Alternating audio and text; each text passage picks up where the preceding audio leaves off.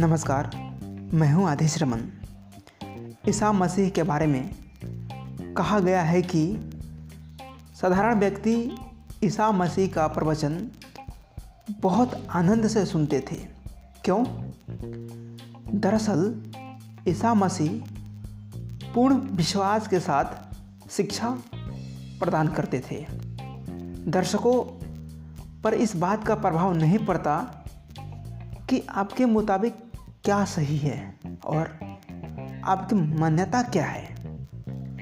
भाषण में दर्शकों को आकर्षित करने की ऊर्जा होनी चाहिए।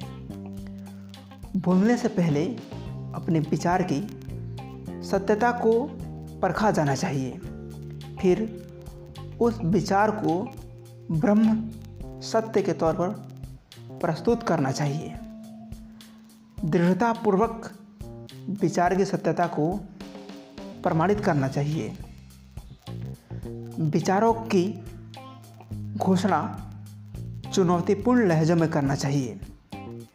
यदि आप विश्वास के साथ नहीं बोल सकते तो बेहतर है कि चुप रहें।